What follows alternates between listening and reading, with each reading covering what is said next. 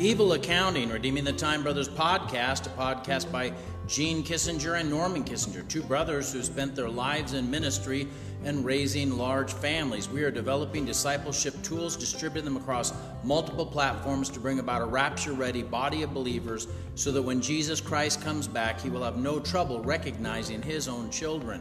Tonight's nightlight is out of 1 Corinthians chapter 13. Though I speak with the tongues of men and angels and have not charity, I, I am become as a sounding brass or a tinkling cymbal. And though I have the gift of prophecy and understand all mysteries and all knowledge, and though I have all faith, so that I could remove mountains and have not charity, I am nothing. And though I bestow all my goods to feed the poor, though I give my body to be burned and have not charity, it profiteth me nothing.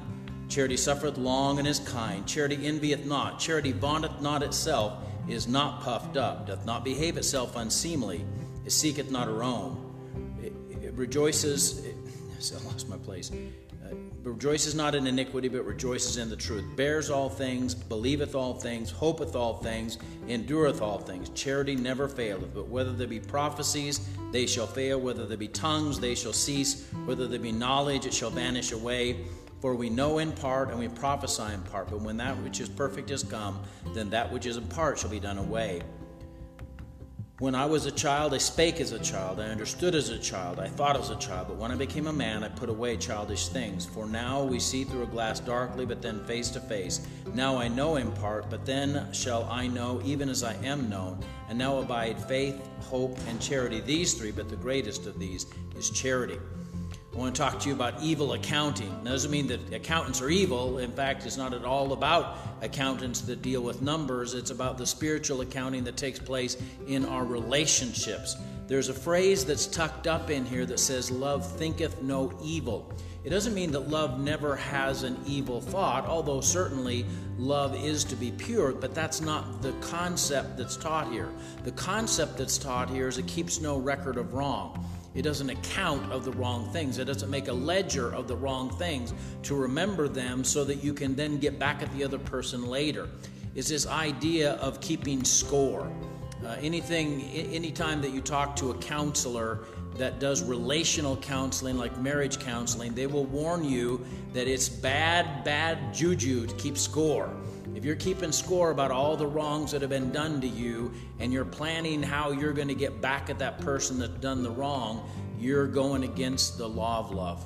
And boy, I tell you, there have been times in my life that I've been a really good accountant and a really bad believer. And I need God to help me to do much better in that area. And so I think we can all take a look at our accounting practices. Now, another concept that's here is uh, we're not supposed to keep be, account of the good that we've done so that we measure somebody else based on what good we've done. So sometimes you'll do some good thing and then somebody else doesn't return return it in kind and you're in danger of getting bitter because that other person doesn't return the good that you're keeping record of. So don't don't keep record of the good that you've done, don't keep record of the wrong that's been done to you. Instead, just do what God has called you to do because God called you to do it. And in doing that, you'll become the best uh, the best husband, the best wife, the best child, the best parent, the best sibling, whatever relationship you're in, you'll do that to the very best of your ability because you're not keeping evil books. You're not keeping evil accounting. You're not taking record of the wrong that's been done to you. You're not keeping record of the good that you've done so that you can get paid back. You're just living life the right way. Let's pray.